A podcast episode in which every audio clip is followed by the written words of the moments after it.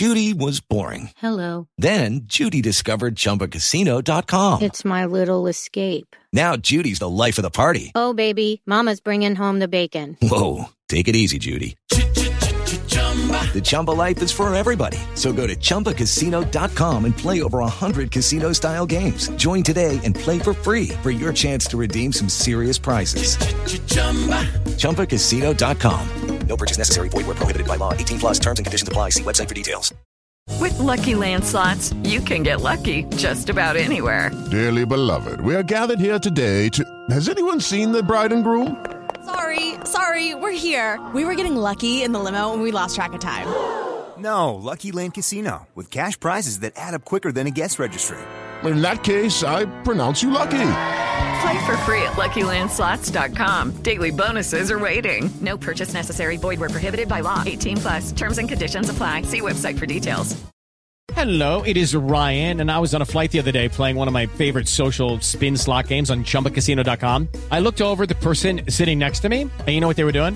They were also playing Chumba Casino. Coincidence? I think not. Everybody's loving having fun with it. Chumba Casino is home to hundreds of casino-style games that you can play for free anytime, anywhere even at 30,000 feet. So sign up now at ChumbaCasino.com to claim your free welcome bonus. That's ChumbaCasino.com and live the Chumba life. No purchase necessary. VGW. Void prohibited by law. See terms and conditions. 18 plus. With Lucky Land slots, you can get lucky just about anywhere. This is your captain speaking. Uh, we've got clear runway and the weather's fine, but we're just going to circle up here a while and uh, get lucky. No, no, nothing like that. It's just these cash prizes add up quick. So I suggest you sit back, keep your tray table upright, and start getting lucky.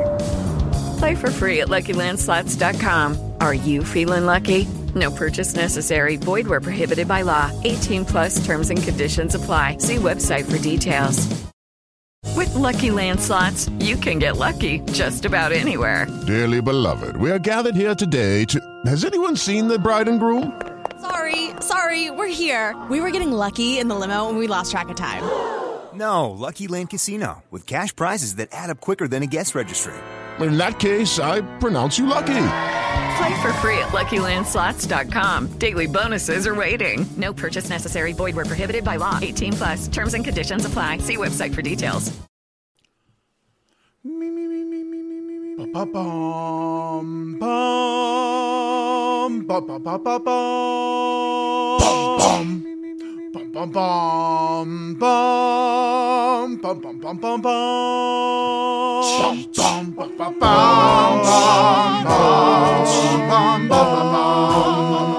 bum. Yes, that is right. We're back. Oh my goodness, it's been so long. We are back here at One Indescribable Podcast to talk to you uh, about create. Oh no, wait, that's not right. We are not doing that. Oh my goodness, what a snafu on my end that wasn't planned at all. We're not here to talk about that. We're done with Crazy Ex Girlfriend. We've moved on. Uh, although the thing that we're moving on to is not actually the thing that we're going to be covering today. Today, we are just talking about one of, in my opinion, the best movies of all time. I'm just going to put it out there. I don't, I don't, I don't want to put a number to it or, or qualify. Whatever. We'll talk about it. Uh, we're here today to talk about Pitch Perfect, um, an institutional icon in terms of cinema. just really just trying to see how many things I can say before I bring everyone else in to disagree with me. um, okay, let's do it. I'm not alone. Uh, I'm Adam H, by the way, in case you don't know who I am, in case you're just stumbling into this podcast for the first time, which would be kind of ridiculous and wild, but welcome. Hello. We are so glad to have you here listening. With me, as always, two of my very good friends, someone who uh, I see your toner, Lindy. It's huge. It's very distracting. I see it. Hi, Lindy. Hello. Great to be back. Um what a joy it is to be here. Mm-hmm. Uh, I've been waiting so long. The second that we so you're gonna do Pitch Perfect, I was like, this is the easiest Lindy intro I've ever, seen, ever heard in my life. Wow. Uh, so natural, but it's not just us, Lindy, because that would be uh, crazy and ridiculous. We have to have someone here to keep the peace. Uh, someone who uh, had a feeling that they could probably try crystal meth, but I know for a fact they just said, eh. Uh, it's Todd, Todd Librarian. How are you? Aka, excuse me. Um, yeah, uh, no, I, am doing good. I was, I, I would say, I don't know if I would agree that this is like the greatest movie ever made, but it's one of my favorite movies. Uh, so there's, I think there's a distinction there, but it is, it's one of those movies that every time it would come on TV, if I came across it while swimming through channels, I would stop and watch no matter where in the movie it was. I would just get sucked in every time. So I don't know how many times I've seen it from start to finish, but I've seen like bits and pieces of it, you know, dozens of times at least. Yeah, I mean, I feel like that is uh the place to start here. Actually, the, the real place to start is just a little bit at the top here. Um, we're not gonna be doing pitch perfect week after week, of course, here at One Discover Podcast. We uh starting next week, we'll be starting our new series. So if you're you know if you're here for the series part of this element, um, that's gonna start next week. I think we're gonna be doing uh, a little bit of an intro to our new series, Zoey's Extraordinary Plays. So just as an FYI, if you're here for that, we're gonna be starting on that next week, uh, just scheduling wise. But this week, again, we're talking about Pitch Perfect. Um, you know, the movie in general, Todd, I think you said it, it's, it's, so good every time you watch it and i you know I, I, just watched this again today um sadly it's not streaming that is honestly one of my biggest complaints about the whole situation uh that i had to pay like ten dollars to buy this movie and now it what? is. you bought it i mean it was like what four dollars to rent or ten dollars to buy I spent the four dollars to rent. yeah, but now you're you're done watching it. You can't even watch it again if you want to. Well, I'm okay with that. Oh my goodness. So now, just as an FYI to the people, the only movies that I own are all of the Harry Potter movies Clue, and now Pitch Perfect. That's the full extent of the amount of movies that I own. Um, yeah, I don't know if it's like actually the greatest movie of all time. That's obviously very hyperbolic. Uh, but you know, whatever. I'm at it. Have you know me? Um, so it is hyperbolic, but also at the same time, as I was watching it today, I was like, dang, this scene slaps. That scene slaps. Like every single scene is so fun, and the movie itself just like puts you in a good mood. The performances are so much fun. All of the different arrangements are so fun and interesting. And I I would venture an argument here that it has some of the most quotable lines uh, in terms of any movie from the 2010s. I would stack it up against basically any movie from the 2010s in terms of quotable lines. And I do think um, especially we're talking about music wise, these this idea of like the mashup uh largely came out of pitch perfect and i think that it like was a i don't know i think it was like a cultural mind uh, milestone for people. Um at least it, it certainly was for me. This was around the high school time era for me and so this like certainly uh this certainly was huge. I don't know am i like out on a limb here saying like overstating the importance of this movie? I feel like it actually was very significant um, well, I, I do think that the mashup got it start more on, on Glee, which does predate Pitch Perfect a bit, and they even like make like a little pot shot at a, a Glee uh, in in during the audition scene here. But no, I think that it is like an incredibly well made movie, uh, incredibly quotable. The music performances are amazing. I love the music from this so so much. And i do think that it really did you know kickstart like the appreciation of acapella a bit more than maybe what had been. Uh but no i think it's like uh like i said i get sucked into it constantly uh are used to it. I, I hadn't watched it in quite a while so it was, it was fun to go back and revisit it after not seeing it for a while. But back back in the days uh, before streaming was a everywhere and i had cable I would be flipping through the channels. It was on HBO, like constant rotation. I just get sucked in every single time. Uh, if nothing else, just so I could watch the last couple of musical performances because I love both of the last two musical performances in the movie so freaking much.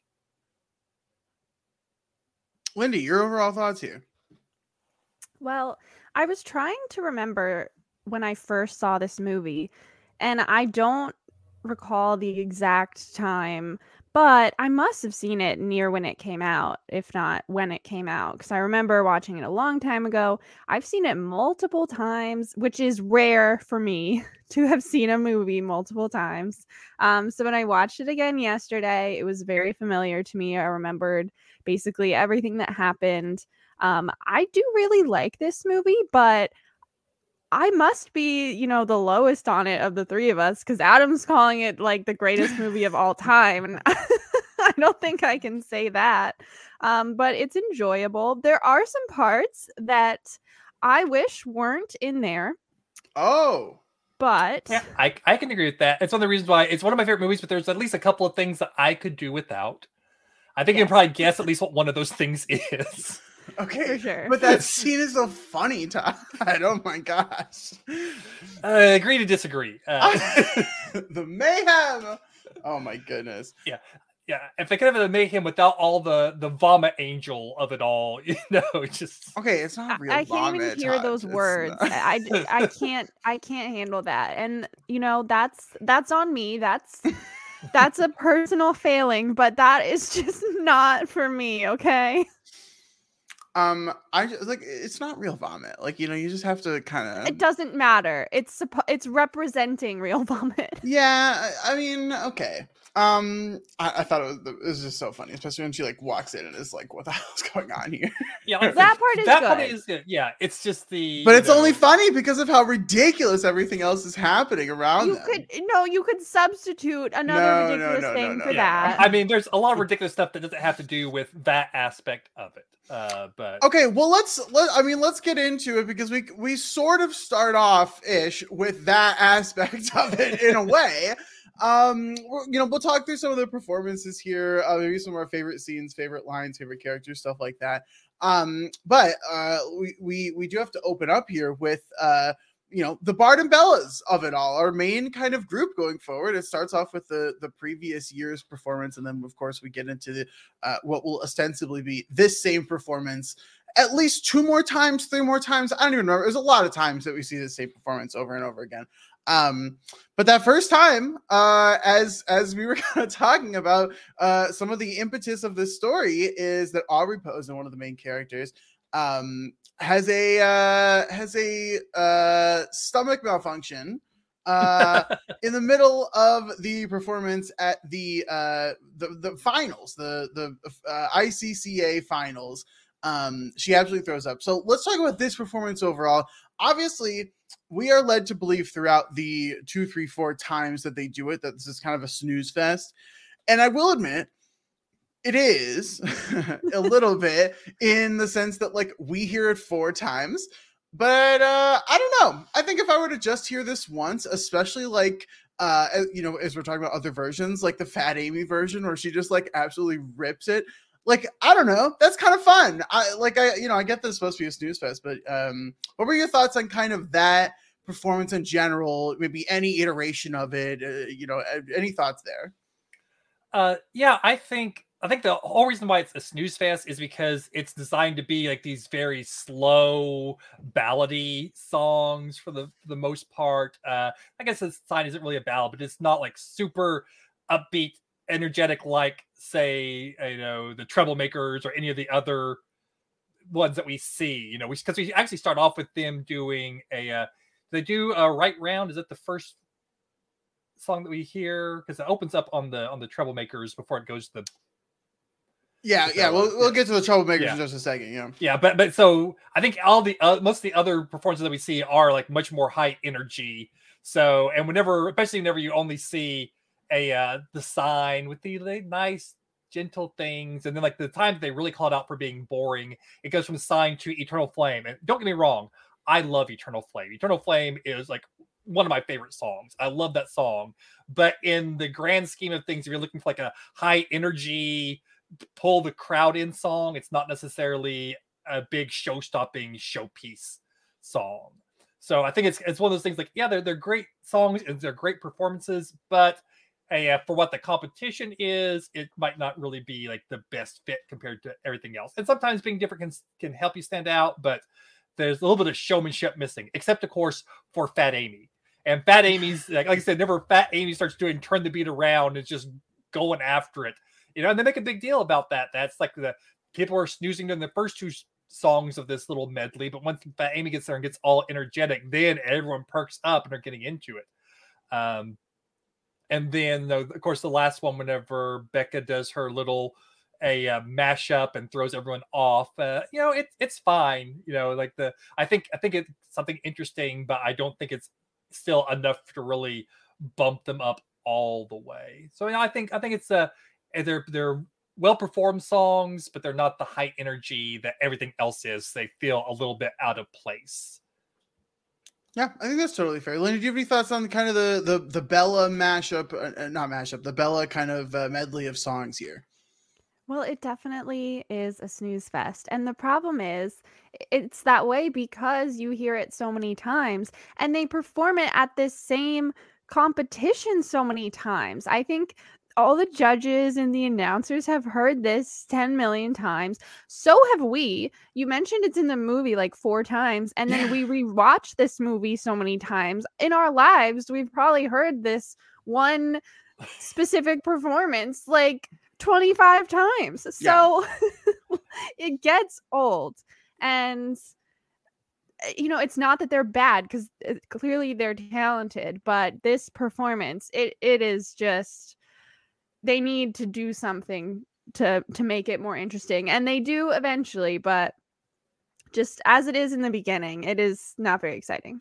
Well it gets very exciting as aubrey uh just lets loose that is okay sure. yeah i when that happened yesterday i was watching i was like oh oh no i forgot i forgot about it how could you forget was, that's such a that's such a pivotal scene. That's like I, a, I it happened so early and so much and I hated it all over again. Oh my goodness. Um, okay, I'm gonna take a little bit of a detour here as we're talking about acapella and acapella competition. Uh, are either familiar with the show The Sing Off? I loved the sing. Off. Yes, Todd. Oh my god, I so few people in my life have ever like known what the sing off was.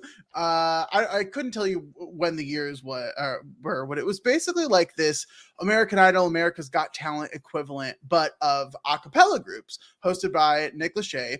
Uh, with some awesome judges, Ben Folds, yeah, yeah Ben uh, Folds, Shawn uh, Stockman, and then um what was it Scherzinger for the first couple and then Sara Bareilles came on and then Jewel was there. It was a, it was a it was a lot there was a lot going on. Um but the reason I bring it up is because it uh um basically uh propelled to fame probably the most famous a cappella group of modern day if not of all time Pentatonix uh, is where they sort of got their start to national fame. And I just like remember watching them back in like their first performance, they were still using foot pedals and like all of these various electronic type things. And they were kind of like, uh, they were almost eliminated in the first round because of that. And I just thought it was really interesting as we're talking about like acapella competitions. Um, this show like always stood out to me. This was before Pitch Perfect um i don't i don't again yeah don't it was it was 2009 it came out the same year that glee came out so it's like three okay so a couple years before yeah a couple years before pitch perfect. So uh, but still like right around that time it was 2009 that would mean because this, uh, this showed what four or five seasons so this would have been right in uh kind of that uh that era. Um but i only bring it up because it was a it was a fantastic show. Like this idea of acapella was a uh, you know in my opinion a big kind of defining point in terms of music of the 2010s because I feel like we hadn't heard a lot of acapella before then. Um, and maybe maybe you both kind of disagree with that, but I feel like acapella really rose to fame and had this big moment in the 2010s and uh you know maybe maybe it's kind of calmed down a little bit as we get to yeah. 2020 and uh, modern day. But this was like a big thing in in that era and i uh i was just i'm always curious to see if people have heard of this thing off. If you haven't checked it out there's no way you'll ever be able to find those episodes really. But uh if you can they're really really good. They're some of my favorite um like the uh somebody to love from the Dartmouth Aires uh is like one of my favorite just performances I've ever seen on TV of all time. So um, I would highly recommend going to watch some of that. Uh, Lindy, you've never heard of uh, the Sing Off? I had not. I've never seen it. Um, sounds like I never will. It doesn't seem like probably not. Yeah, I really doubt that it would be streaming anywhere. It was like a very because it wasn't a very big show. It was not very many episodes. wasn't wasn't really watched. yeah, no, I believe I, you that it was good. Yeah, no, it was it was great. I uh, I, I loved it. Uh, I'm looking right now to see if it's streaming anywhere, and I'm not finding it at the moment. So yeah, there's just no way. Um, and I don't blame him because, like I said, literally no one watched the show. um, but a lot of the stuff they did on the show reminds me actually of a lot of the performances that the Treblemakers had. Um, and as Todd alluded to, we open up this, uh, we open up the movie with the Treblemakers. Uh, Please don't stop the music.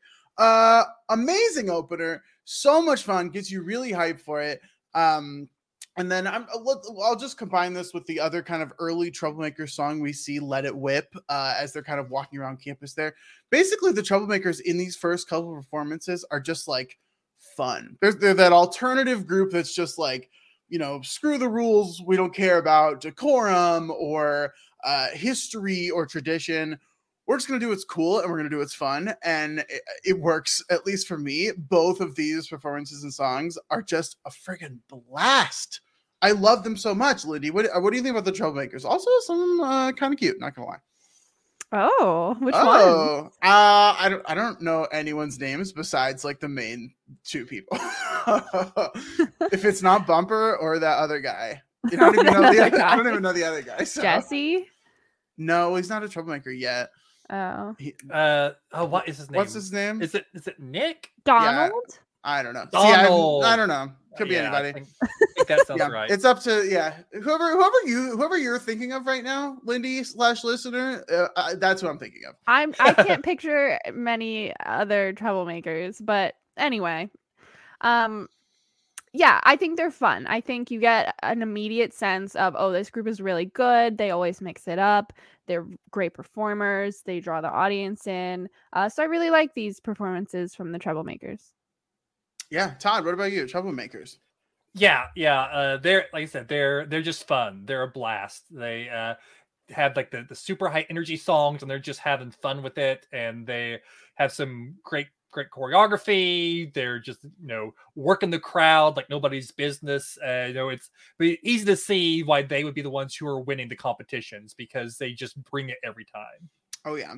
Uh, let's talk about the three different treblemaker songs and which ones we like the most. So we have that opener, plays in South of Music. We have Let It Whip, which is performed kind of that outside, which I, I do love that aesthetic as people are walking around. Um, and then Right Round. I'm gonna save the final song for later because obviously that's gonna be the best one. But out of these first three uh, of the treblemakers, in my opinion, I think Let It Whip is is my favorite of the three. What do you guys think? Oh, interesting. Um, yeah, I, I think Right Round might be my favorite of the three. They're they're all great.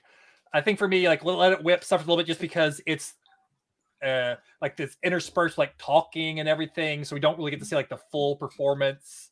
Uh, so I think I think it's really good. I like the part where Jesse just like jumps in and sings his little bit to show that he's got pipes. Like that's a that's a really fun moment in it. Bumper doing his goofy little dance moves around people is fun. Um, but no, I think Right Round out of the three is my out of those three is my, my favorite performance, uh, musically and just from like the whole uh like choreography and movement of it all. I think it's like the out of those three is probably my favorite.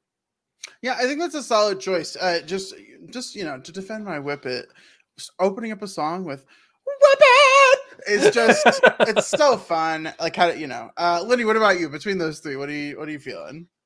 To be honest, I did not prepare a ranking of these three songs, but from memory, I'm gonna say right round. Um, not just because that's what Todd said and Adam said something else, but the people are gonna think what the people are gonna think, you know. Uh, um. Okay, so then we move on uh, as we just continue through these performances. One of the gosh, there's just so many things in here where I just want to be like, this was the best thing ever and created a whole movement. Um, the audition sequence since you've been gone. Oh, good God. Just incredible. I mean, true, like, uh, I don't even know. I cannot heap enough praise onto this. The way that they were able to edit everyone together, but also, like, still make it make sense for them auditioning. And then, like, the reactions we get from everyone, like, listening. It's this is so much fun. I could, like, um this will not be the first time i say this but like this this iteration of this song is something that like me and my friends and my cousins could do word for word style for style verbatim like literally to the T and it did repeatedly. There'll be a couple times that I say that, but like this is one of the things where it was just like, if this song was ever on, I'm singing it in the way of Pitch Perfect. If this song ever played between the years of 2012 and like 2020, I was singing it as though it was the Pitch Perfect audition song. So you're doing the thanks to you. Yeah, now I get, you. I get what I want. I get what I want. Yeah, exactly. Yeah. Yeah. Uh, so several years ago, the face. Yeah. Lindy, how do you not do this? How are you singing this song? I uh I'm not singing it much, but I didn't remember this part of the movie. Adam Oh is my horrified. God. I'm sorry, but look, I know we're gonna talk about this in a second, but I was just waiting for the cup song.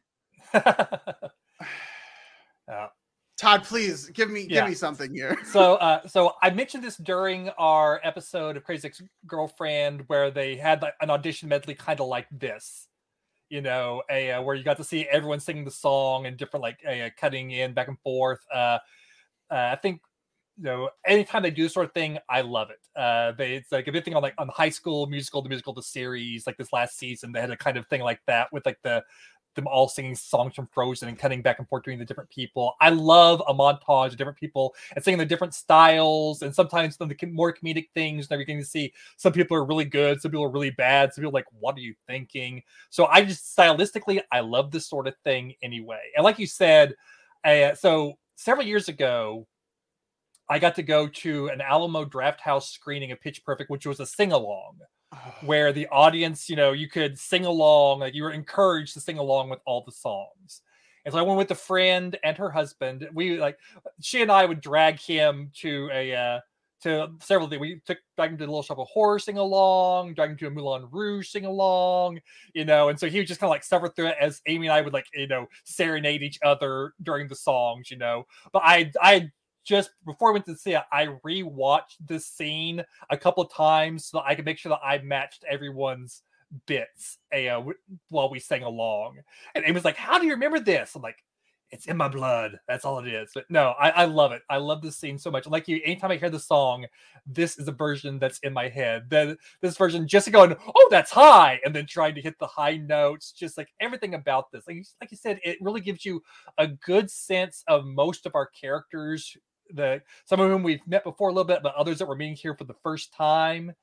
And uh good grief, Cynthia Rose, she can sing. Oh my lord, that girl can belt. Yeah, I, th- this was just so much fun. Um, Lindy, I'm a little, I'm a little hurt that you did not remember this. From, I- like I, I, this is painful. Um, but as you said, the one thing you were waiting for was the cup song, which, uh, again, as I am saying, as, I said at the beginning of this podcast, I I do think this is one of the most important slash influential movies of the 2010s because even if we're not talking about uh that audition medley which i would argue is just would be amazing without this how many freaking people were doing the cup song after this came out I, I i mean i did the cup song all the freaking time. You'd, you'd be at like the lunch table or whatever. Uh i did it like as a, uh skit slash performance up at camp one year. Um the cup song is iconic. Like truly iconic. Uh and clearly lindy loves it hopefully. Yeah, I, I do love it. The cup song was everywhere. I just I heard it so many times. I listened to it so many times. It's so fun. I love the the cup part. And I I think part of why I liked it so much is I already knew the the cup part of the song. Um so I knew how to do that. So I felt like, "Oh, I'm cool. I already know how to do the cup thing." Would you like go around and do it, Lindy? Would you like sing the song with people? I I don't sing for people, but I I would show anyone who wanted to see the cup part. Fair enough. Can you do the cup part, Adam? Oh yeah, are you kidding me? This was like everything. Like I said, this was a, like a cultural milestone. We did the cup song everywhere. Can you Yeah. can you do the cup part, Todd? I have never tried to do the cup part. You haven't even tried. Should we teach him live on the podcast? uh, not on me, no. Huh. I, I feel like if we could hear the cup sounds through Todd's mic consistently, it would be really actually good podcasting. But I worry that like we won't be able to hear it every time, and then it becomes really bad podcasting. So you should learn the cup song though, because it's actually very easy. Uh, Wow. Duly noted. um. Okay, so that's cups again. I would argue ridiculously important. Oh, yeah, like a cup- just huge. Yeah, There's like I said, everywhere. It was everywhere. You could not escape the cup song for a while. And at that uh, at the uh, Pitch Perfect sing along. They asked for volunteers to come down to the front to do the cup song. And my friend went down as the one who went and did the cup song a, uh, at at the front. So You could not stop me from going down there to do the cup song. I would do it right now in any movie, not even in Pitch Perfect. Um, okay. Uh, Wait, Adam, I think you might have skipped a song. Well, there's a lot of songs. I'm, I'm, i, I'm, I, I guess I'm going like quasi, uh, in order. But go ahead. What did I miss, Lindy? Well, I don't want to talk about the song so much as the scene. The scene where Becca is in the shower and what's her face makes her sing in the shower and like why? What that wasn't even the audition. Like she had to go audition. Why did she force her to sing in the shower? First of all, um, anytime you want to talk about Anna Kendrick in the shower, I will happily Oh my god. have that discussion. Um, I don't, I feel like I've said this before on a, on maybe other podcasts or this one I don't even remember. Anna Kendrick was my celebrity crush uh for the longest time. Absolutely love her. Um, good God, this scene is for the scene is for me, Lindy. That's what that's what this is. This is not. I mean, I don't know if you're like trying to find some logic in terms of like the audition uh like requirements or whatever. Um, it was also I'm so bad with names. It's also very funny uh, having the other girl like clearly having sex with the boyfriend in the shower um in college, which I think Lindy's giving like a gross face to, but I like you, you I'm went sorry, is that not gross? I don't know if I don't know if in a gross is the right public shower. Okay. Yeah, didn't you go to college? You I mean you went to like a pretty big college, you know? like we both I mean we both went to pretty like major public universities. Like let's Yes. not pretend like this was not a thing. I went to college, but uh, okay, I'm not saying it never happens, but I luckily never had to witness that. Mm, okay. I mean, Did you? congrats. Uh, I would like to reserve uh, the right to use my uh, Fifth Amendment right to not incriminate myself here. I'm not asking if you did it. I'm asking if you ran into people doing that. Yeah, I mean, people have sex everywhere, Lindy. It's just a thing. Oh, okay. All right. Okay. Yeah. I As know nothing about the world. I would Okay, thank rather it be. uh, listen, there are worse places to run into it than than a bathroom. You know, Okay. Li- wh- like what? a place that's not like covered up by something. I mean, they had like a curtain in front of them at least. Oh my god. Honestly, it was pretty thoughtful. Thoughtful. you just say things sometimes just to say them. Just Yeah. to say them. Lindy, we've done like uh, so Yeah. many podcasts together. How, how are we not just realizing this? we got all the Um, way through CXG and it finally clicked. Yeah. Oh, okay. wait. We can talk about the song a little bit though, because I uh Titanium definitely dates this movie a little bit there because it was I, I think it was like a decently big song at the time, and I, I will admit I still uh, like it, but um I haven't heard it in probably five six years. Um, besides like through Pitch Perfect. Uh, it was very fun though. I feel like that was a it was a cool scene, like to see them harmonize in there. Also, uh, singing in the shower. Uh, love the residents in the shower. Absolutely love it. Lindy, would you rather walk into a public shower and hear people singing, or see people having sex? Which would be worse for you? I would obviously rather hear the singing. What how Oh, what kind of question is that? I don't know. Some people really don't like to hear other people singing. What if they're really bad? Then I can leave. Like I Well, I mean, you could leave either way. It's not like Right. you're just, it's not like you're forced to. We're not trapping you. well, you didn't specify that, but um. Okay, that's the one we missed. Great. Is, is there anything else I missed before we before we move on here to again another, in my opinion, big cultural milestone of the 2010s?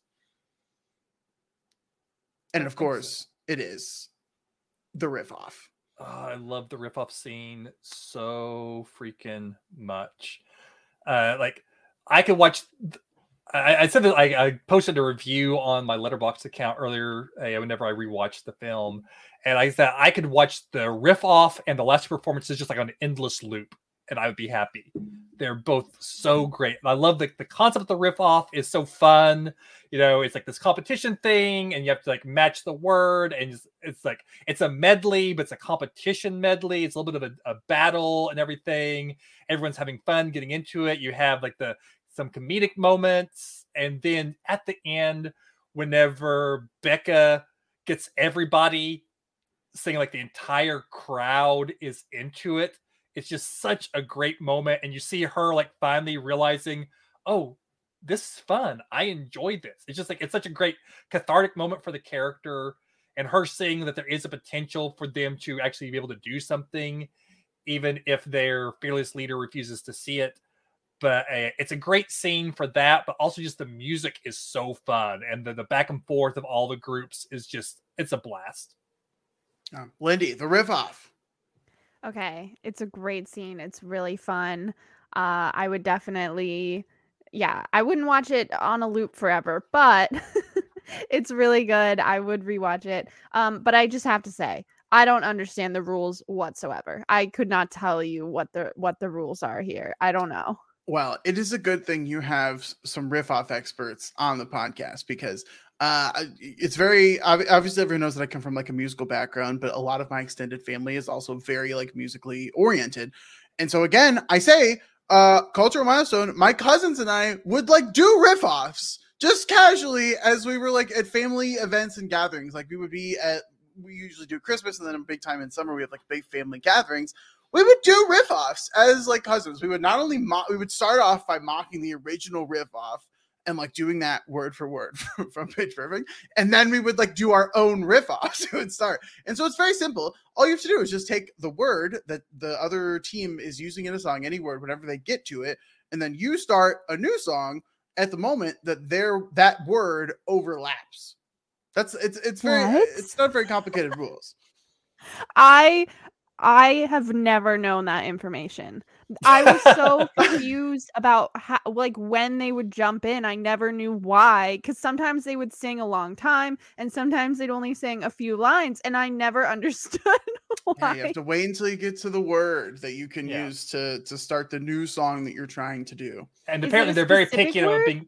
It's any any word any that you word. can find that's like that are in both songs. You have to like like okay this song has, you know, I want to do this song, and so it has the word there. And I know the song they're singing has the word there. So you wait till they get to the word there, and as soon as they sing it, you sing your part song with there, and then just you know segue in. So it's any word at all. It just has to apparently match perfectly. So it it can't they can't say a plural form and you say a singular form or vice versa apparently because like there was like the it and it so it was like the possessive versus the non non-possessive uh, form of it uh, is why they got eliminated from a, uh, the competition. They're very, very big sticklers about that, apparently. But yeah, any word. I love that Lindy's wow. like, I've seen this movie so many times, and is her mind is blown right now. I I'm shocked. Uh, my jaw dropped. I I did not know this at all. And if anyone's listening and thinking, "Oh, she's so stupid," look, I.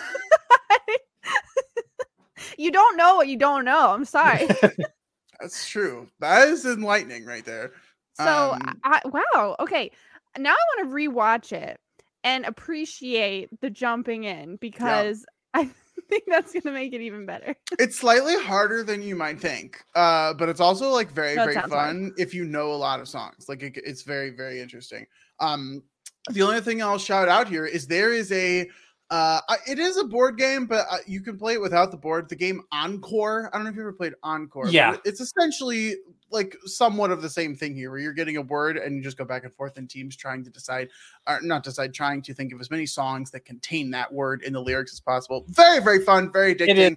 Uh, it, it can take a long time if you know your music. yeah, uh, I used to play it with a group of friends years ago, and basically there was like one other person in the group, like Charity and I could not be on a team together. They would not allow Charity and I to be on a team together because half the time it would be just like her and I going back and forth towards the end of it because everyone else had run out of songs that could do it. Uh, yeah. So no, on, I haven't played Encore in forever, but it was it was very fun game. Yeah, very very very fun game. Um, okay, uh, as we move on here, we are uh, getting close to the final couple of songs. There's only a few things beforehand that I do think we should talk about. Uh, this uh, the the pool mashup, as they're calling it, the uh, just the way you are, uh, just a dream kind of mashup that they have outside in that in that pool area. Uh, very fun. I think this, you know, in, in another world, I think this is also kind of a highlight song but as you know as we're kind of talking about like mashups have been a thing that bella's been doing all all movie and so like this isn't maybe necessarily anything like new per se but i did think this was uh you know the cool moment. This was like the big turning point in terms of like the bellas actually going to do something new and cool and exciting and fun. Um plus uh at the end i will say like the comedic factor here is really really good as we get uh, uh you know get the get the bass line as well and then lily uh finally finds her voice um, leading to one of uh, just a great fat Amy, you know, uh, you know, shut up, stop, stop yelling. really, really funny stuff. Um, thoughts on this song, uh, the Just the Way You Are uh, and Just a Dream mashup? It's okay. Okay. All right. I think that's fair. Yeah, it's it's one that it's like if I had my if I had to pick like the songs I was going to listen to from the soundtrack a lot, this is like you know it's not one that I would skip, but it's not one that I would like put on on the repeat like the last the last couple of songs or the or the riff off or even the audition sequence. You know, it's it's nice, but again, this is like kind of nice and mellow and a uh, kind of feels fitting with what the Bellas have done in the past a little bit. It's a nice transition to what they're going to do because uh, it is like a, a more modern than the songs that they have we've heard like 20 million times before this, but is still you know okay yeah very very love song very a uh, nice and then Becca like weaves some stuff in but it's it's a fun scene to watch them all start like Aubrey like get into it like Aubrey you know start to you know vibe with what Becca is trying to get them to do. And so it's like a really, like I said, it's a nice turning point in the film for that. But music wise, it's again very well performed, very well uh, you know, the uh, my my mind is blanking on the word. The arrangement. The arrangement is really cool. The mashup and all, I think is like really well put together. But just uh, in terms of like the music that I like to listen to from this, it's a little bit lower. A uh, but that's not saying it's still a high bar to clear because I love most of the music in, in this. It's just like uh, out of the really great songs in this, it's you know towards the bottom of the really great songs for me. Yeah, I think that's fair. Um, and let's let's clean up some of the other uh just some of the other quick songs here before we get to the two final songs. Um, Party in the USA on the bus, tons of fun. Just a really fun sequence there um, especially like the way that that ends with the the uh, Fat Amy running out of gas and the bus and everything. Very very fun. Um, and then a few of the other songs performed by the other groups. Uh, Blame It on the Boogie actually was really good. Uh, just a ridiculous amount of fun. And then uh, before we get to the final two songs, we have very appropriately the final countdown performed by yet another group. Uh, all three of these formed by the UVA Hullabahoos, I might add, which is where I went to school. I don't know any of these people, but it is UVA acapella group. Hullabahoos? Hullabahoos. Not hullabaloos? Yeah. Yes, because uh, UVA students are sometimes called Hoos, so that's where the who part comes in. Oh, look at you. Yeah, they got some. They got several real, a uh, real life acapella groups to perform during a uh, all of that sort of stuff. So uh, it was really cool. Uh, also, you you skipped Socapella with their "F you very much" a performance. Yeah, I did, didn't I? Um, that to me, I feel like that's the one that we could probably.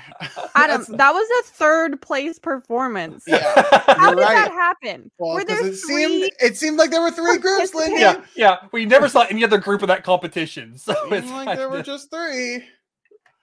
um no to go back to like the part of the USA, I like I said, it's a great scene.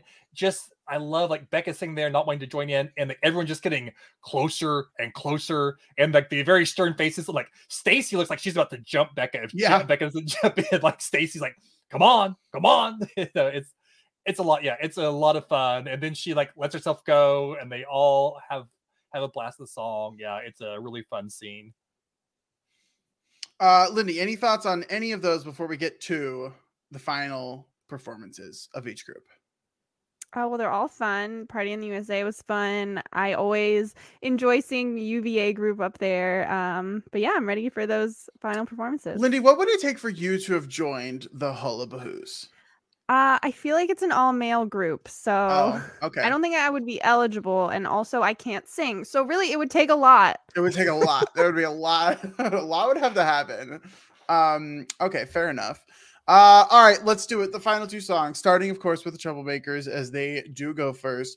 Uh, Benji in the group now. Uh, I, I will say uh, maybe the Benji storyline is not like my favorite storyline of the movie. I still thought it was good, but uh, getting to see him here is very cool. Uh, Bright Lights, Bigger City, uh, and then they also do uh, Magic. Very, very fun. Just, just, uh, just a blast. Like truly, um, Treblemakers front to back just a blast. Uh, maybe there's a world where they deserve to win this. deserve to win this final. I don't know. Um, but this was so much fun. One of the best performances of the show. Um, and I love it. I- think like everyone learned at least the pitch perfect version of this rap, even if they didn't like know the song. And there are still times whenever I hear like the full song where I will like go because they don't do like the full song in the in the pitch perfect movie where I will like want to go on and skip the other part of the rap that they skipped, and then the- I look like an idiot not doing the whole thing. So um there you go. Uh, I really I really enjoyed it, Todd. Uh, the Treblemakers final, Bright Bigger City, and Magic. Uh, I love it so much. I will say, uh, before I saw the movie, I wasn't really familiar with either one of the songs that was based on. Uh, so it was kind of like a like introducing me to the songs. I had to go a uh, check them out later. But for me, like these will always be the versions of those songs in my head because this is the one that I was introduced to the songs for. Uh, it's, it's really great to see you know Jesse take the lead and Benji get his his moment. Donald kills the rap, and just like the whole again, Treblemakers just have fun. The whole thing of Benji going around like freezing everybody in place, uh, all that doing this little magic. It's just it's just fun. Just the whole thing is fun, and the the songs are catchy and energetic and upbeat, and they sing them perfectly. And yeah, it's I love it. Yeah, uh, it, it really is great. Uh, Lindy, I don't think I have anything different to say, but yeah, it's great. Okay, yeah, fair enough. It is. um, and then our final performance of the show, the Bellas, uh, the the Bardens, uh, the Be- the Bellas of Bar. Oh my god, the Barden Bellas. That's what I was. There we go. There we I was go. looking for it. Yeah, I was looking for it. Uh, they do uh some mashups of Price Tag, uh, weird choice in my opinion, just like whip out out of nowhere. Uh, don't you forget about me, of course, as we get uh the the larger motif from Breakfast Club, um, and then give me everything as well. Uh, very fun, very entertaining, very upbeat. There's a few moments that I just um really really love they all you know uh, the the hands in the hair as well uh in the, in the air rather not hair. Did i say hair? I don't even know. You said hair, i'm starting to lose my mind a little bit today. And I was wondering, did I like not? no there i don't think there were any hands in hair uh at least not that i remember. That's very fun like the hands in the air um as they do kind of like the the low to high where we see stacy like doing the switch ho ho ho ho. It's very fun as they do like one of those type deals. Um and then of course uh fat amy's uh little bit there and then excuse me um is just so so fun uh this was great i again this is like another one of those songs that like i could i could sing word for word right now in the style that they do it uh and it like wouldn't even be hard uh Do Lindy, it. you want to do the whole thing there's no way Yeah. I can do the whole thing Yeah. right here right now Here, Yeah. Here's where we get our copyright strike. Yeah this is it we never heard from them again Um, yeah, it's really fun. I could not sing it word for word. Um, but maybe I should listen again and, and try that. Um, it's fun. I I like how um Becca is is really sending a message to Jesse through this song by including that Breakfast Club um reference and this is really for him. I mean, yeah yeah it really was yeah it makes you wonder like you know what would she have come up with like would she have picked kind of a an even better medley if she wasn't trying to include that we i don't know Probably.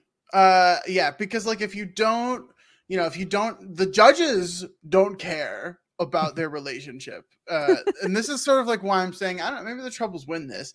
The judges could not possibly care less about Becca and Jesse's relationship and the inclusion of Don't You Forget About Me. Like I don't think it's I don't think it's actually good in terms of like the medley, but Um, like there, I think there are better options on the table. Todd, your thoughts on this final song here?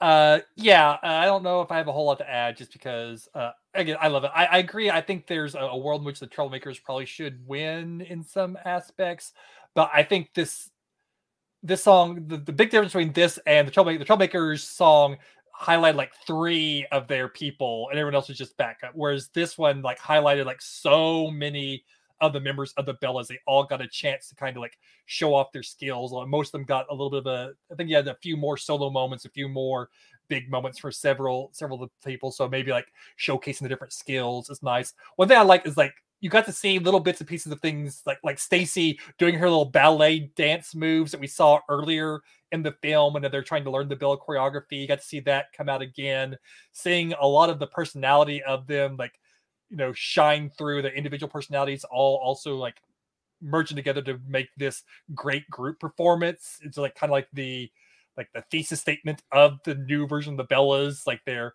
all disparate people. They they don't all look uniform, but they the the you know the sum is greater than the the parts. You know, the, or the the whole is greater than the sum of the parts type thing. So no, I think it's it's it's a lot of fun. It's a really great uh medley and as a huge fan of don't you forget about me the song anyway oh. yeah i don't mind its inclusion in the medley because it's probably my favorite song just in general from the medley you know outside of the songs so wow uh well there you go uh, I will admit, I'm probably not the biggest Breakfast Club fan uh, in the world here. I'm certainly not here to say that it's bad by any means, but Lindy, have you seen the Breakfast Club? I actually have. Oh, Look okay. Hey, wow, wow. there it is. Okay, Yeah. good. I'm glad you are all proud of me. yeah, And- proud. That's the word. Not Yeah. surprised. Proud. Yeah, Breakfast Club is one of those movies I saw a lot whenever I was younger because it used to play on TV a lot. Sure. So so it has like a lot more resonance with me because of uh, my age and when I saw stuff. Um, those are the songs. There's just a few other things that I think are worth mentioning, just because of like things that I think are iconic in this film, and I think some of them are quotes. Um, just like one of my favorite quotes. Fat Amy has so many good quotes in this movie, so many good quotes. Um, partially because the Australian accent. I'm not gonna lie, but uh, uh, one one of them is uh, you know, even though some of you are pretty thin, y'all have fat hearts, and that's what matters. I adore adore that quote. It's so so much fun. So so Adam is is your love of Pitch Perfect why you do an Australian accent? It, it could potentially have an impact. I don't know, but uh, it's something to think about for sure. Yeah. Um, so listeners, a uh, Adam kind of has two go-to accents a uh, in in our D and D stuff: French and Australian. And we were always like, why Australia? But I think we finally cracked the code. Uh, I can do a southern accent too. I've, I I I think I Yeah, have you- three. Yeah, you do do Southern, but I think that I feel like the French and Australian you go to a little bit more often. But a uh, Yeah. Oh, it's really easy to slip into French, that's for sure. Um, yeah, that that one's really good. And then another fat Amy's the I'm gonna finish him like a cheesecake. Oh god, there's just so many good ones. Um, and then in terms of other characters that we actually did not talk about, uh, John and Gail, the kind of announcers slash also weirdly members of the ICCA committee. um, I love them so much. Uh, Elizabeth Banks is is just incredible. Um, and they have they have so many funny moments, even at the very end when she's like playing his leg like a guitar. Uh, it's it's just a blast. Uh, Okay, I that really was their them. best moment. The the leg guitar moment. I enjoyed that, but otherwise, I I just think they're weird. I don't know. Lindy. out of place in the movie. What do you? They provide amazing commentary. They're the only reason I can even like get through all the five performances of the same medley. They don't feel like real people. I they just seem they're so weird. What do you mean they don't feel like real people? What do they? What do they seem like? I don't know, like these omniscient narrators. I I I don't even know what to say to that. Omniscient narrators. They're the announcers. They are the color commentary of the a acapella local circuit. I think it's because we never see them outside of that specific scenario. Like they're always in this announcer box with the two of them. Like we never see them interact with any other people or in any other situation. Uh, what do you mean? They they tell that kid's parents that he's in high school. Oh, I forgot about that. what more do you want from them? We can't give them more roles. There are they already have they already have a weird amount of lines, all things considered. Uh, okay, yeah, I mean, thank you. I mean, it's almost no, like one of them was a, a producer on the film. And, almost, you know... yeah, almost like it. Uh, I love them. Okay, I, it's weird. I've I've never heard anyone be like out on them. Todd, what are your thoughts on on uh, John and, and Gail? Um, I think they do feel a little bit like caricatures uh, in a way. So I can kind of see where Libby's That's coming the from. Word. That's in, the word. In terms like they're not, they're definitely not like fully fleshed out characters like a lot of other people are there. They are there just for the jokes. They do feel a little like not quite in the world in some ways. So I can definitely see them not working for some people. More often than not, they work for me. There are a couple of the gags where I'm just like, that felt a little weird, but okay. Uh, but uh, I, I like uh, both both of the actors, uh, so they, they make me laugh more often than not. Um, I think one of the things that I uh, one of my favorite little like just deliveries. I think a lot of Anna Kendrick's lines aren't necessarily the lines themselves, more in her delivery of the lines, like her little make good choices. Uh, whenever Jess, you know, I think there's like Chloe's going off or Jesse's going off. I just the way that she delivers her lines. I, again, I I love Anna Kendrick. I've there's a movie called Camp. I don't know if either one of you have ever seen Camp. Uh, it was her first role, and she was like really young in it. Uh, like she, but I was like blown away like how talented she was. She plays this. It's it's it's set at like a musical theater camp. Is the premise of, of the movie. So it's like all these kids at a theater camp. So there's lots of musical performances throughout, and basically her character, spoiler alert, is uh, this like kind of mousy character who's the uh, who like worships like the the big star on campus who treats her like crap. And so finally, a uh, Anna Kendrick's character decides that she's going to steal her run. So basically, she like a uh, kind of poisons the girl, just like like you know to make starts make her like you know do pull an Aubrey in the middle of her performance. Uh, and she rushes off stage, and then Anna Kendrick's character is there, ready to go on stage. And she does a complete uh, transformation from this mousy girl to like this steely, cold. She does Ladies Who Lunch, and at the end of the Ladies Who Lunch, there she does the part where like everybody rise. She like is staring death into the crowd, and like everyone starts standing up because they it's like they're afraid this little girl is going to kill them if they don't all stand up. It's just like this amazing little performance from young. And I, I had no idea who she was at that point in time. I'm like, this girl is talented. And years later, I saw her other things like, oh, it's the girl from camp. So yeah, Anna Kendrick, extremely talented performer. Hey, I know that was a lot, but I just no one, no one has seen. Kind of like you feel about this thing off. I the same way about camp. Like no one has seen camp. No one knows the scene that I'm referencing. But it's like just the thing I always get back to about just how talented uh, she is. But yeah, I love Becca is like my favorite thing about the movie. Probably, I love her attitude. I don't love her attitude, but I love her sense of humor, her snarky sense of humor. All the jokes that she makes is like some of my favorite lines in the film. Uh, I like I like her. You know, that's why we really haven't really talked about a uh, Jesse all that much. I feel like we probably should talk about Skylar Astin a little bit uh, since you know the show that we're going to be covering next, a uh, he's one of the stars. So maybe seems like we'll have plenty of time to talk about Skylar Astin over the course of of the next series. Um, I had never heard of Camp, but I will tell you where I first saw Anna Kendrick. where? Course, oh wait, I know what it is. of course, it's Twilight. It is it? Twilight. How could it not be Twilight? um, um, go ahead, Liddy. I okay, Todd. I've never seen camp, so I have no actual experience with it. But I'll tell you, I have heard of it because I read Anna Kendrick's book, and she does talk about it in there. Oh my god, Adam, have you read her book? I have not read her book. I thought, as you know, she was your number one celebrity crush, so you would have. Yeah, I don't think you really understand what a celebrity crush is. you know, okay. I can see that now. Those two are not. Yeah, they. Uh, yeah. Um. Okay. Uh, is there anything else from this movie? Any quotes? Any any scenes? Any performances? Any uh, actors? Anything else that you think uh, that we should talk about before we get out of here today? I think I've hit on basically everything that I came in here needing to say. I think I have a few things. One of which, okay, I was trying to figure out where I knew uh the actor one of the announcers john i didn't know that was his name in the movie but his real name is john michael higgins and I, he looked so familiar and i was trying to figure out why i finally looked it up and he's been in a lot of things so yeah, he's in a ton of stuff. I Oh, yeah. think I know him from multiple things, but the ones that jumped out to me are he was in the sitcom Great News um a few years Oh, ago. now. yeah. That was Yeah, really right. good. And he was also in the um the revival or the reboot or whatever of Saved by the Bell that was on Peacock in the last few Oh, years, which was really good. And so I knew him from that too. So I just wanted to point that out. He's been in some really great stuff.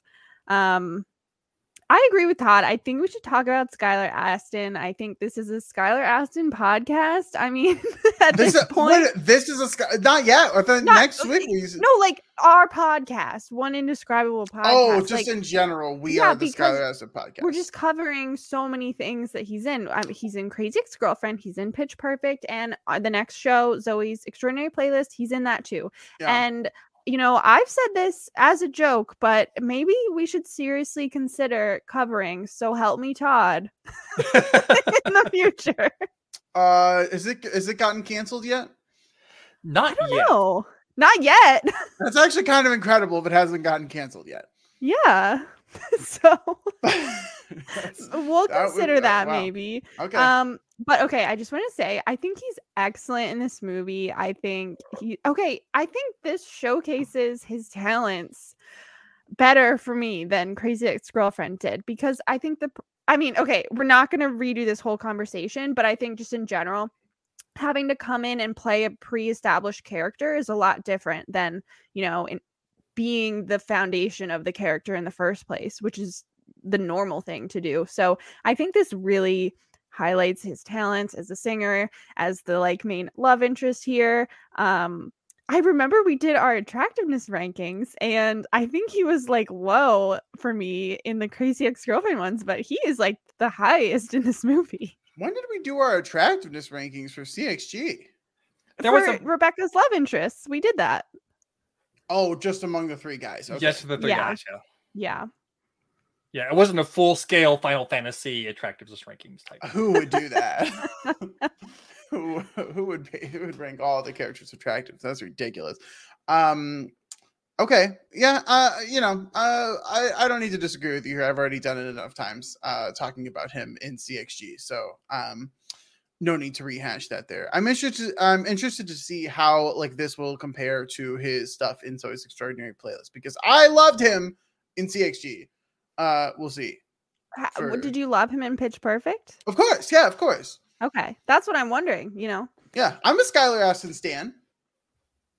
I think. Well, you must be where this podcast is all about him. yeah, I mean, uh, you know, certainly I wasn't, you know, uh shitting on him all throughout season four of CXG. Okay, I, let's I was clear. very supportive of him. I as a never said as a person, anything bad so about- I don't know about um, him. It was the character. Uh huh. Yeah, the character that he put his heart and soul into, Lindy. Okay, okay. anyway, Uh, Um, anything else besides uh, Skylar Astin? Which uh, something tells me we will be talking a lot about Skylar Astin over the course of the next however many weeks. yes. Um, just a couple things. First of all, I wish we saw them winning at the end. I feel like y- I, they could have added a scene of them finding out they won. I don't know. That's just me personally. I I forgot that it just cuts to you know the next auditions, and that's how they reveal it to us. But Yeah, that's part it of the worked. charm. It worked fine for me. okay, you guys like it. Okay. Um, I don't know about that. a- I like it. Just didn't bother me. So. Oh, okay. Um, and then I don't know. I think Anna Camp did a great job with her character. I think uh she was really uptight, but I think she played it really well. And there were subtle moments where like you could see her character like, you know, like her emotions under the surface when she was struggling with, you know, the things happening around her. So I thought that was a great performance. I just wanted to say that. Yeah. Uh, so a couple things I wanted to mention. One, one of my favorite gags of the film is never Aubrey is going down the line, uh, critiquing everyone. She gets like to the two girls, like it's like you haven't been here at all. Like we've been here the whole time. It's like the girls like have had no lines; they're just in the background the whole time. I think it's a really funny meta commentary on these things. Always have those two or three characters in the background who are there to be there but get nothing to do. That always cracks me up. That little meta joke there. Uh, also, it's always this weird to me that a uh, uh, Freddie Stroma is the guy who's the uh, the the radio DJ, the guy who plays Peacemaker's a, uh, sidekick vigilante on the HBO series Peacemaker, is a uh, the the DJ who shows off his abs to Skylar Astin. Uh, it's always just like kind of like jarring for me to to realize that's who that is. It's, it's a very small part, but a, uh, it's a very different role from what I've seen him do other things. Always kind of throws me for a loop. And also just the fact that Ben Platt was 19 years old in this. Like he's like a good decade younger than everybody else. a he's like the only one who's actually like college age in, in the cast. So just always kind of like a little interesting thing there. Yeah, Ben Platt is an interesting one, especially with his more uh latest developments. I like it's very weird watching him back at this age and being like, "Oh, I I liked him back then. what happened?" and, and so you know of yeah. course with all the dear evan hansen stuff it's kind of yeah. like ooh yeah, i think it's funny like here he is like actually being age appropriate for a role and then fast yeah. forward to the evan hansen movie he's like yeah way too old to be like a high school character have you seen dear evan hansen lindy i have not do you know about it I know that yeah, Ben Platt was in it and he was just so much older than a high schooler. I have seen that for sure. Okay. I'll take that even though we basically just said that. So maybe. Well, I knew that already. I could have okay. told you before you mentioned it. Okay. Uh huh. I promise. I was thinking about that when I watched the movie. I was like, oh, this was like so long. This was over ten years ago now, and he's in in college, and and then he plays a high schooler like ten years later or something. Like. Yeah. It's wild. It's some wild stuff. Um, it's not um, even the worst thing about the movie adaptation, but that's another well, discussion. Yeah, that's a step. I don't think we'll be covering that. Um, just you know, it, no. it's just FYI. Um, okay, anything else before we get out of here with Pitch Perfect? Uh, I just have a question. Okay, I have not. Okay, it had been a while since I watched the movie, so um, you know, I'm watching Bumper in this movie, and I'm thinking to myself, what is the what is the transition, the journey between this this guy in this movie to a whole series 10 years later on Peacock of Bumper in Berlin. I did not watch it, but I know you two did. Like, how did we get there? Yeah. Uh, so I watched the series and I still have the question of how we got there. Um, it's such an odd decision for me to center and think around Bumper. Now, Bumper is like in the second movie, I know for sure. I don't remember if he's in the third or not. I've kind of blocked everything except for the performance of Toxic from my memory from the third film because that performance is amazing. Uh, but so the Pitch Perfect sequels, not a huge fan. Uh, I feel like they like took some of like the the wrong lessons about what people liked about the first one, and just instead of like, okay, now they're a team, we can just move forward with that. They had like throw like obstacles at them that were just kind of very manufactured. And Chloe suddenly had the Aubrey role. It just like it was weird. Uh, but Bumper Bumper was never my favorite character. You know, he's kind of funny, but he's you know a complete and total jerk, and I don't necessarily need to see a series like centered around him. Uh, that being said, I enjoyed the series more than Adam did. I believe. Uh, I still don't think it's like a great show, but uh, it's just for a mindless comedy. Flula Borg is hilarious in it, I thought, and uh, I thought uh, Jameela Jamil is really funny in it as well. But yeah, the, the journey is basically like, yeah, it's like all these years later, and he's had his brushes with, you know, kind of stardom a little bit as you can be an acapella star, but now it's like back, you know, he has nothing else going on, but he's somehow like big in Germany. And so he goes over to Germany uh, because they Flula Borg, who was a character in like I think the second or third. I don't remember which one had like the international. Was that the third Pitch Perfect? Anyway, uh, calls him over to perform in Germany because it's like a big hit over there. So that's Bumper's journey to in the show. But why they picked Bumper, other than just hey, we want to do a vehicle for Adam DeVine. That's the only thing I can think of of why they did it. It was very very unusual choice of all the characters there are probably a few characters that might have been worse for it, but there were definitely several characters that would have been a better a uh, you know person to to headline a Pitch Perfect spinoff, in my opinion. Yeah, I cannot reasonably recommend that show to anybody. Um, it's not worth your time, and they do not do any kind of justice to the name of Pitch Perfect in any way. Um, that being said, apparently there's going to be a second season.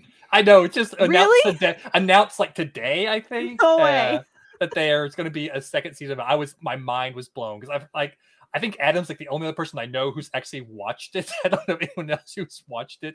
And he only watched it because we had talked about maybe like covering it for this, and then uh, like Adam was immediately like, "No, we're not talking." It's terrible. It's like really bad, guys. It's like it's really not good. I you should. Uh, now I'm kind of think- curious. No, I I would disagree on it being really bad. Uh, I wouldn't say it was a good show necessarily, but I, I was entertained.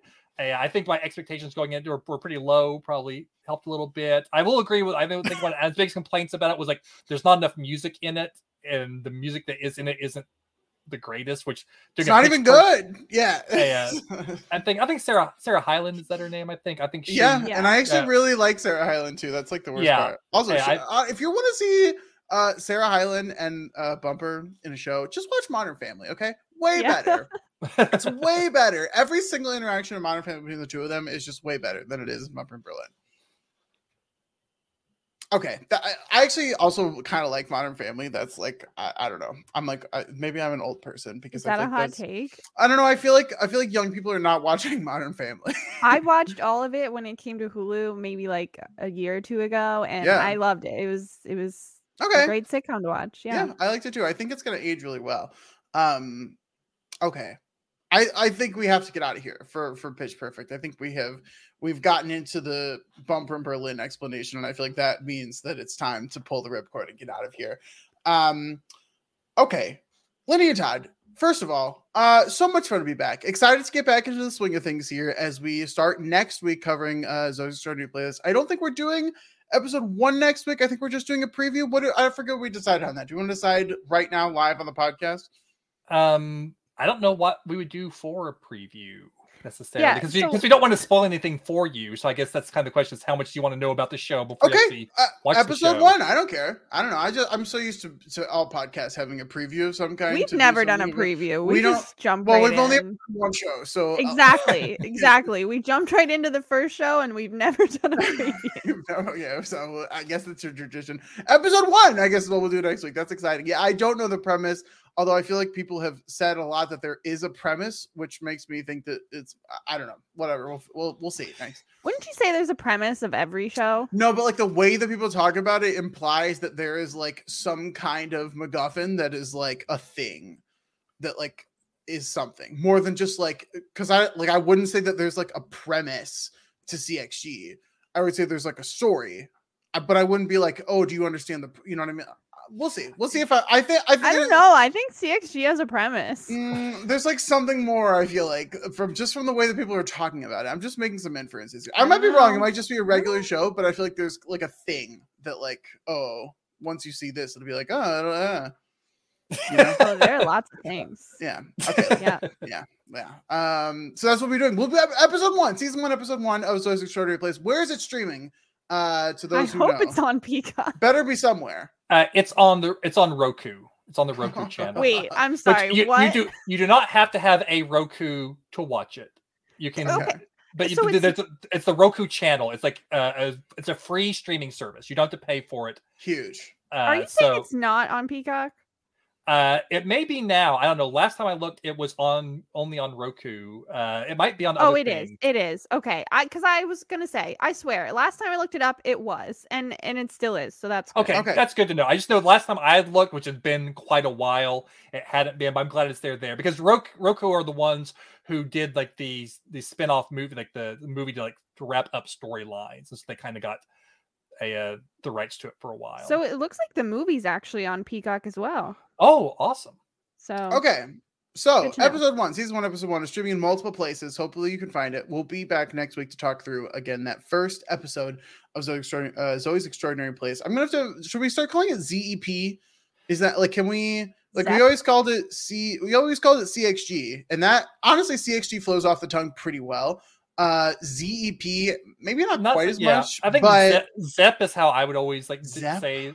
Yeah, I know, but it's not quite as catchy as as everything. But we can. we gotta because we have to think of we have to think of something. You could say just Zoey's. I don't know, but That's I not terrible Zep, either. Yeah, that's actually pretty Zep good. is fine. Yeah, but then you get like Zoey's 101 confusion. No, don't. Call- well, I. I do think after Zoey's Extraordinary Playlist, we should cover Zoey 101. Just I, I, you know, having watched that multiple times, and I, yeah, I, have was in the right that. age Yeah. demographic Yeah. when it came out. Oh yeah, I don't think we should cover that. I think we should. I think there's a lot of social commentary to talk about there. Um, probably not in good ways either. Uh, okay, that's gonna be next week. Uh, it's been so long. Oh my gosh, Lindy, what are you up to? What have you been doing this past month? That we haven't even been podcasting. Where can people find you at if they want to hear more Lindy? Wow. Okay. It's been so long since we podcasted, and I've accomplished nothing. So. Uh, you can find me same place as always on Twitter at TV Lindy and our podcast podcast Twitter one CXG podcast. I don't think we're gonna change it, even though it refers to CXG. But you know what? We'll always be a CXG podcast. Okay. Yeah, uh, totally totally agree there. Uh, Todd, what about you? Where can people find you at? What are you doing? Uh, well, unlike Lindy, I accomplished a ton over break. it's just like nothing that I can share with anyone else out there because it wasn't like podcasting like that. It's just like, you know, watching way too much TV and movies and things like that. Anyway, you can find me on Twitter at Librarian Todd because Todd Librarian has too many characters. Uh, but other than that, yeah, I haven't been on any other podcasts recently. I haven't uh, done any streaming anything. A, uh, I've taken a little bit of a podcast break over the, the holidays, but I'm ready to jump back in now. I just remembered Todd and I actually were on a podcast recently because we were featured on Felipe's Best of 2022 Brazilian Oh, Dragon yeah. podcast. Oh, So check us out there. there you go. We'd love to see it. Yeah, both of you together. Uh, that's incredible. Um, what is what is this word break you guys keep using? Because I am unfamiliar with that word. Um, you can find me all over the place on Twitter at Pianoman Adam One, also on some various PSR podcasts. Uh, Zed and I are finishing up Final Fantasy VII Remake. Uh, we only have one more chapter left, which is very, very sad. Uh, and then that will be done. Zed is uh, going on to be playing The Last of Us. I will not be joining them on that excursion. Um, and so that'll be the end of the Final Fantasy podcast for the time being. Uh, Jessica Sterling and I have now finished up our coverage of Mythic Quest. The finale of season three uh, has come and gone. That show is now over for the uh, end of the season. Very, very sad there as well. So many podcasts ending, so many shows ending. Uh, very unfortunate. Hooey, still going strong. Myself, Kevin Mateo, and Melissa Woodward. Uh, we're talking about Gridlock uh, this week, which is a very, very fun episode. We're excited to get back into the swing of things there. Um, also, upcoming an episode of Mediapedia where I'll be talking with Grace and um, uh, Marissa about vampires. Actually, very uh, interesting there. Uh, you can bet that there'll be some Twilight conversation. That is for sure. Um, and then also very exciting upcoming, uh, myself and the incredible Sarah Ferguson are going to be doing a podcast together on Post Show Recaps talking about season two of How I Met Your Father. What? Which is so exciting that that is coming up here. Season one was so much fun. Sarah and I are both huge fans of How I Met Your Mother, and I have been wanting to podcast with Sarah Ferguson for a very, very long time. And so we're finally getting to do this together. So check out that. We're going to be doing uh, a preview pod of the previous season and talking a little about the original show as well coming out next week before January 24th is the first episode of the second season. It's also going to be a very old school type show because there are going to be 20 episodes in season two. So uh, very exciting there. Check out that coverage on Post But that is it for me. Until next week, where we'll be back together talking about Zoey's Extraordinary Plays, ZEP, ZEP, whatever you want to call it. We'll figure it out. We'll figure out the name. Uh, season one, episode one. And until then, bye.